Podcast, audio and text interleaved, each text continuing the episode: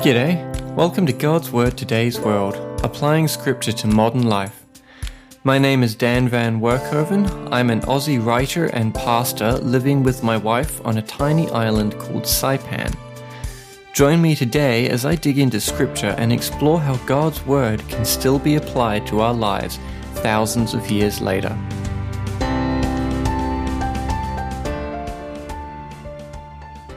Hey, you're listening to episode 26 of the God's Word Today's World podcast.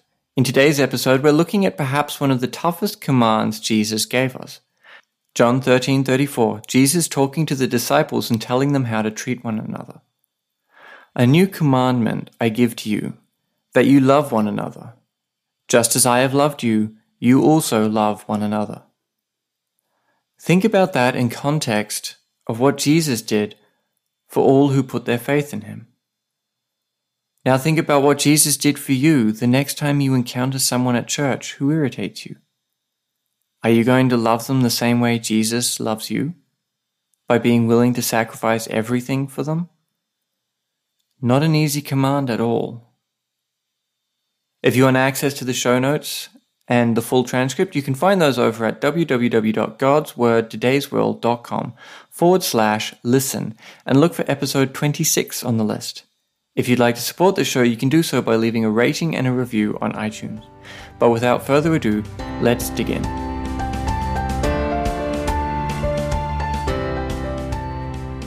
Last week, in episode 25 of the God's Word Today's World podcast, we took a look at what Paul and Barnabas went through to share the gospel of Jesus with people.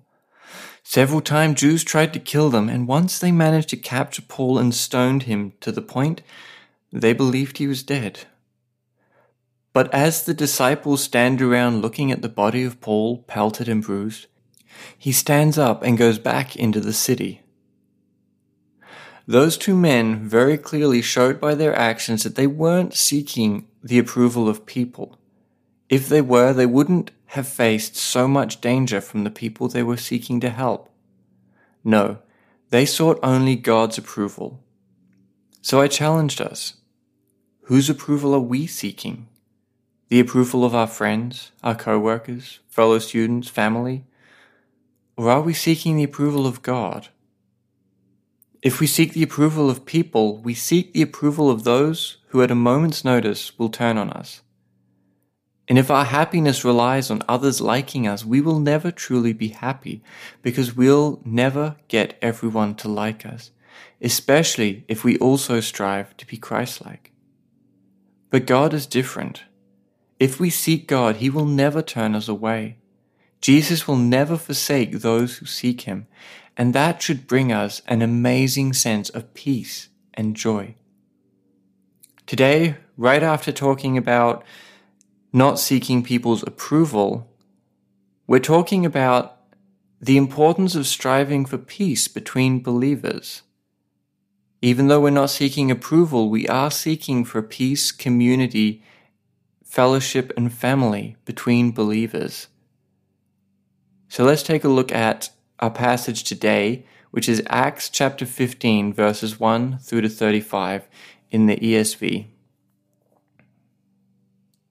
But some men came down from Judea and were teaching the brothers, Unless you are circumcised according to the custom of Moses, you cannot be saved. And after Paul and Barnabas had no small dissension and debate with them, Paul and Barnabas and some of the others were appointed to go up to Jerusalem to the apostles and the elders about this question. So, being sent on their way by the church, they passed through both Phoenicia and Samaria, describing in detail the conversion of the Gentiles, and brought great joy to all the brothers. When they came to Jerusalem, they were welcomed by the church and the apostles and the elders and they declared all that God had done with them. But some believers who belonged to the party of the Pharisees rose up and said, It is necessary to circumcise them and to order them to keep the law of Moses. The apostles and the elders were gathered together to consider this matter. And after there had been much debate, Peter stood up and said to them, Brothers, you know that in the early days God made a choice among you, that by my mouth the Gentiles should hear the word of the gospel and believe. And God, who knows the heart, bore witness to them by giving them the Holy Spirit, just as He did us. And He made no distinction between us and them, having cleansed their hearts by faith. Now, therefore, why are you putting God to the test by placing a yoke on the neck of the disciples that neither our fathers nor we have been able to bear? But we believe that we will be saved through the grace of the Lord Jesus, just as they will. And all the assembly fell silent, and they listened to Barnabas and Paul as they related what signs and wonders God had done through them among the Gentiles. After they finished speaking, James replied, Brothers, listen to me. Simeon has related how God first visited the Gentiles to take from them a people for his name. And with this, the words of the prophets agree, just as it is written. After this, I will return, and I will rebuild the tent of David that has fallen. I will rebuild its ruins, and I will restore it that the remnant of mankind may seek the Lord, and all the Gentiles who are called by my name, says the Lord, who makes these things known from old. Therefore, my judgment is that we should not trouble those of the Gentiles who turn to God, but should write to them to abstain from things polluted by idols and from sexual immorality, and from what has been strangled and from blood. For from ancient generations Moses has had in every city those who proclaim him, for he is read every Sabbath in the synagogues.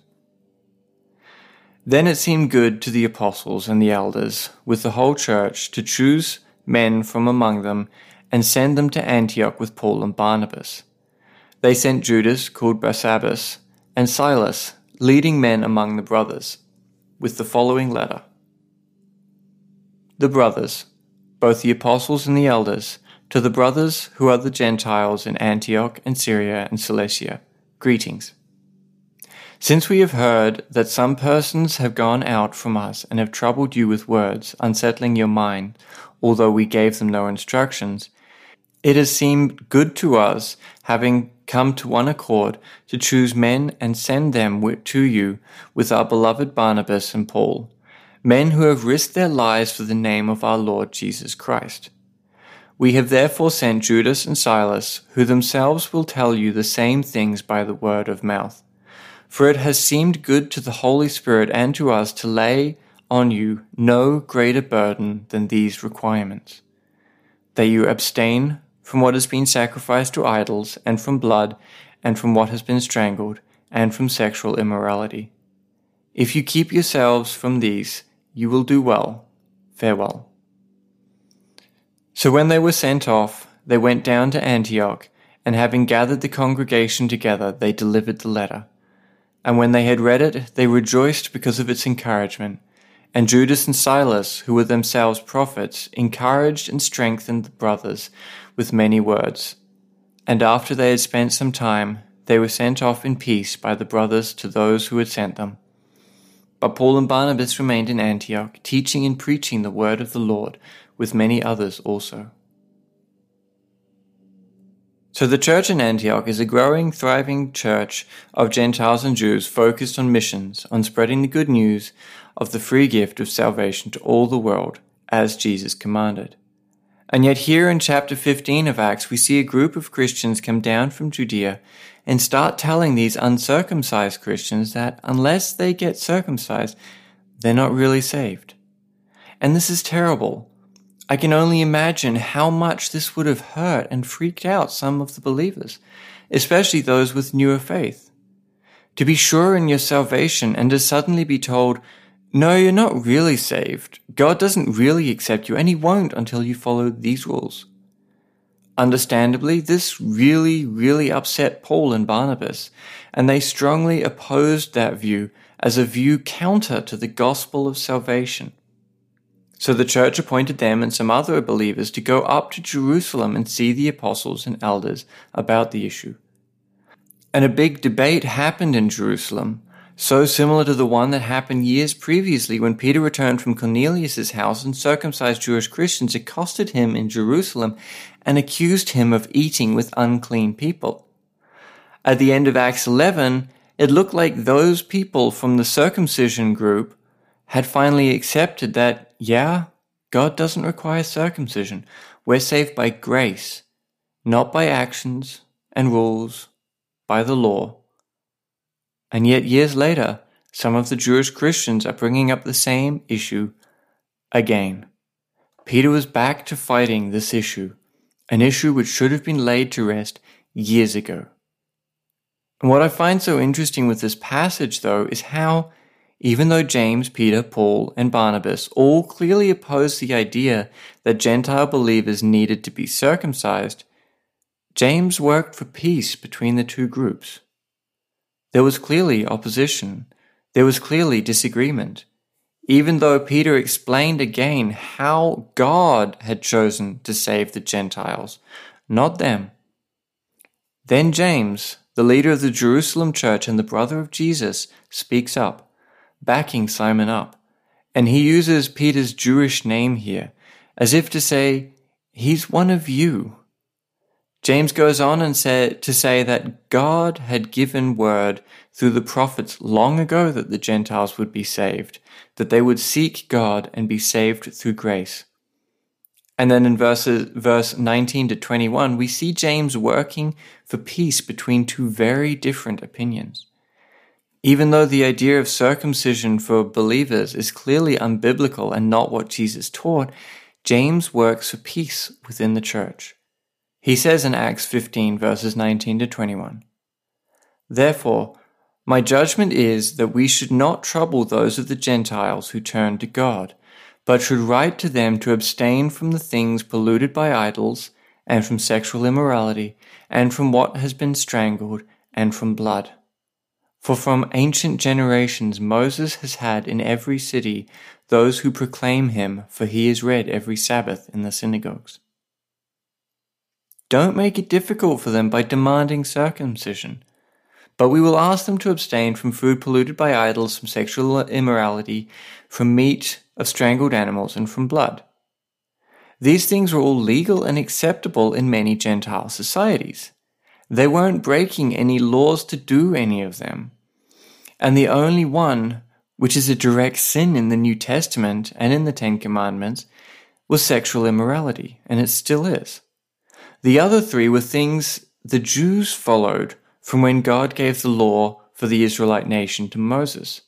They were things that greatly disgusted and disturbed Jewish Christians, people who had grown up being taught from birth not to touch food offered to idols or to eat meat with blood in it.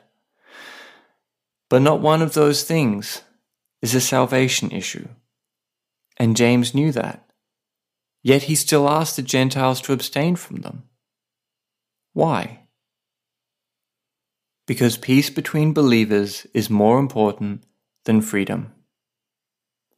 What I mean by that is that while yes, we do have a great deal of freedom as believers, so long as we love the Lord our God with everything we are, respect those in authorities, follow the laws of the land we live in, and love others, there aren't actually a ton of rules we're required to follow. And in fact, there is only one real rule for salvation. And that is putting our faith in Jesus Christ, the Son of God, who came to die for our sins and was raised on the third day by God, defeating death and giving us the free gift of salvation. We need to acknowledge who Jesus is and that he is the only way to God. And once we put our faith in him, we're filled with the Holy Spirit, the third part of the Trinity God the Father, God the Son, and God the Holy Spirit. We really have so much freedom as Christians. But with great freedom comes great responsibility, to butcher an overused quote. See, we do have freedom to choose what movies we watch, what music we listen to, what food we eat, what we drink, what we wear. We have freedom to choose so long as we're loving God with everything we are and we're loving our neighbors as ourselves. Sometimes what we watch doesn't honor God. Sometimes what we drink tempts others to do likewise and leads them to sin. Sometimes what we wear causes others to struggle with sin. And it's so easy to say, well, other people just need to have better self control. They shouldn't let themselves be affected by what I do. But there's so much wrong with that attitude. Jesus didn't say, love your neighbor as yourself so long as you don't have to sacrifice anything. Only love them when it's convenient to you. No. He said to the disciples in John 13, verse 34, A new commandment I give to you, that you love one another. Just as I have loved you, you also love one another. And what did Jesus do? Did he love us until it required sacrifice and then was like, whoa, no way, I ain't giving up my comfort for them? No. If that was the case, he'd never even have come to earth. But not only did he come to earth, he died. He gave up everything for us. And I'm not saying we have to stop doing everything that might possibly cause someone to stumble. I'm not saying that we can only watch Christian movies and listen to Christian music, that we can only eat crackers and drink water, and that we have to walk around in fashionless clothes, sacks preferably. No, that's not what I mean. What I'm getting at is what's in our heart when we choose what we watch, what we drink, what we wear, etc. Is it a conscious desire to honor God? Or is it just something we want to do because we enjoy it? Is it a conscious desire to love those around us and to build them up? Or do we not care about those around us so long as we get what we want? And that's what James addressed in Acts 15. He addressed the freedom that the Gentiles had and proposed a way that they could better love the Jewish believers who worshipped with them. See, the Jewish believers grew up in a culture with very strict rules and traditions. To them, the things that the Gentile believers did were abhorrent. Some Gentile practices strained relationships with Jewish believers because it was disgusting to them. Some things they did made the Jewish believers uncomfortable, and at times that had been unwilling to spend their time with brothers and sisters in Christ because they were sickened. Today, you might put it like this. If you have a friend who you know disagrees with drinking and you wanted to show them love and respect, would you purposefully drink around them? If you knew it made them uncomfortable, would it be loving to make them be around you while you drank? To put them in a position where they either feel uncomfortable being around alcohol or they feel rude for excusing themselves? That wouldn't be showing love to that person. Likewise, if you worked in, say, a slaughterhouse or as a butcher, and you have friends who are vegetarian or vegan, if you respected them and loved them, you wouldn't talk about your work around them because you know that'd make many of them uncomfortable. And you certainly wouldn't invite them to an open day at your job. My point is that yes, we have freedom in Christ to drink, though not get drunk. We have freedom in Christ to eat meat. We have freedom to wear what we want. But we also have a higher calling. We are called to love other believers as Christ loves us. Sometimes, in order to love our brothers and sisters in Christ as Jesus loves us, means that we have to give up some of our freedoms. It means being sensitive to their values, to their beliefs, to their struggles. Having freedom in Christ doesn't mean we can flaunt our freedom or just expect others to deal with it. They should be stronger. Rather, we should be asking ourselves, how far can I go to love God?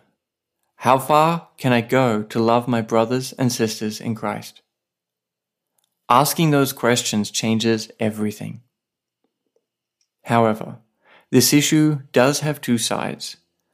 Because if we're on the other side and believe that something that's not in the Ten Commandments is a sin, we shouldn't be going out and seeking Christians who drink and shaming them. We shouldn't be going out and seeking people who wear clothes that we don't think are appropriate and shaming them. And even if it is crystal clear in the Bible, shaming is not the answer. If it is against God's commands, we should lovingly rebuke, bring it up carefully with much prayer beforehand, and open a discussion about it based upon God's word. Like all things, it's a balance. One that we need to be mindful of, regardless of what side we fall on on a given issue.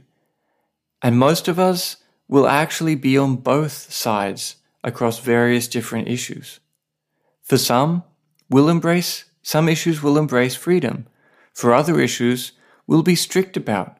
Perhaps we believe the Bible advises against those things, or perhaps our culture and upbringing has taught us that those things are wrong, rude, or inappropriate. Or perhaps a struggle with sin means that certain things are more of a temptation, so they're things that we personally avoid. For example, when I watch movies, I'm very strict about certain content because I struggled so long in my past with pornography. By the grace of God, I haven't slipped back into the grip of pornography in years, but I also do not want to flirt with temptation.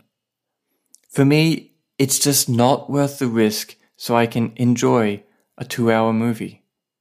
However, I personally have no issue with watching a graphic war movie with people blowing up. Brittany, my wife, though, is very different. She doesn't face the temptation to sin if she sees someone without a shirt on. But watching graphic violence leaves her sick and disturbed, and, monst- and monster movies will give her nightmares. So even though we are completely opposite there, we won't ask each other to watch a movie that would disturb them or might lead to temptation. Both sides need to be sensitive to the beliefs of our brothers and sisters in Christ. Freedom doesn't mean make others do the same as us or even agree with us on what we're free to do. Rather, to truly love others as Christ loves us means we actively defend those who don't have the same freedoms as us. When watching movies with friends, and some want to watch a movie that has content I'm uncomfortable with, it really makes me feel loved and respected when someone else steps in and says, you know what? Let's not watch that. There's a sex scene in that film. I'm happy to say that myself, and I do. But it's really, really nice to have someone willing to defend you, especially when you've already said no and others are just trying, saying, Oh, come on, don't be a party pooper. It'll be fine. You'll be fine. It's not that bad. Just close your eyes through that scene. That's not the point. And how many times have you said no to something in your life only to have a group of people try convince you otherwise? Peer pressure. And if you've been there, you know how much it sucks to feel like you're the only person who can't or won't, and to be, for the situation, to be you against everyone else. Just imagine how great it'd feel to have someone back you up on your convictions, especially if you knew they were actually okay with those things, but they just wanted to make you feel comfortable and make sure you knew that someone would defend you and stand up for you. So, how far will you go to love others? Acts 15 is a demonstration of one group of believers trying to force their restrictions on everyone else. It's a demonstration of their attempt to add to the gospel, to say that you need to do more to be saved than what Jesus said that you need to do. Yet despite their sin, despite corrupting the gospel, James shows us what it means to love others as Christ loves us. James showed us how to put aside our freedom in order to love those around us. He told the Pharisaical Jews, no, circumcision and being under the law was not what Jesus said. And why would you even want to make someone else deal with something that we can't even do, being under the law? But he understood what Jesus meant by loving sacrificially, and he knew the discomfort that some Gentile freedoms were causing Jewish believers. So, the apostles and the elders in Jerusalem sent a message apologizing for the hurt caused by those who went down to them and spread the heresy, but instru- instructing them that, hey, here are three things that aren't sins that you can do to really help and show love to the Jews amongst you. Don't eat meat from strangled animals. Stay away from blood. Don't eat food sacrificed to idols. My challenge this week is that we adopt James's desire to show love, even if it costs us. How far can we go to love our family in Christ? How far can we go to make people who believe differently to us, but are still believers, feel comfortable? Instead of thinking first of our own desires and what we want to do and what makes us happy, let's think about others. Let's be asking ourselves if our freedom is making others uncomfortable, or worse, leading them to temptation. How far can we go to love others? Our example is Christ. How far did Jesus go to love you? Thank you for joining me today on God's Word Today's World. If you'd like to view the show notes or leave a comment, you can find the complete list of all podcast episodes over at www.godswordtodaysworld.com forward slash listen. Hope to see you next week. Now go apply God's Word to your life.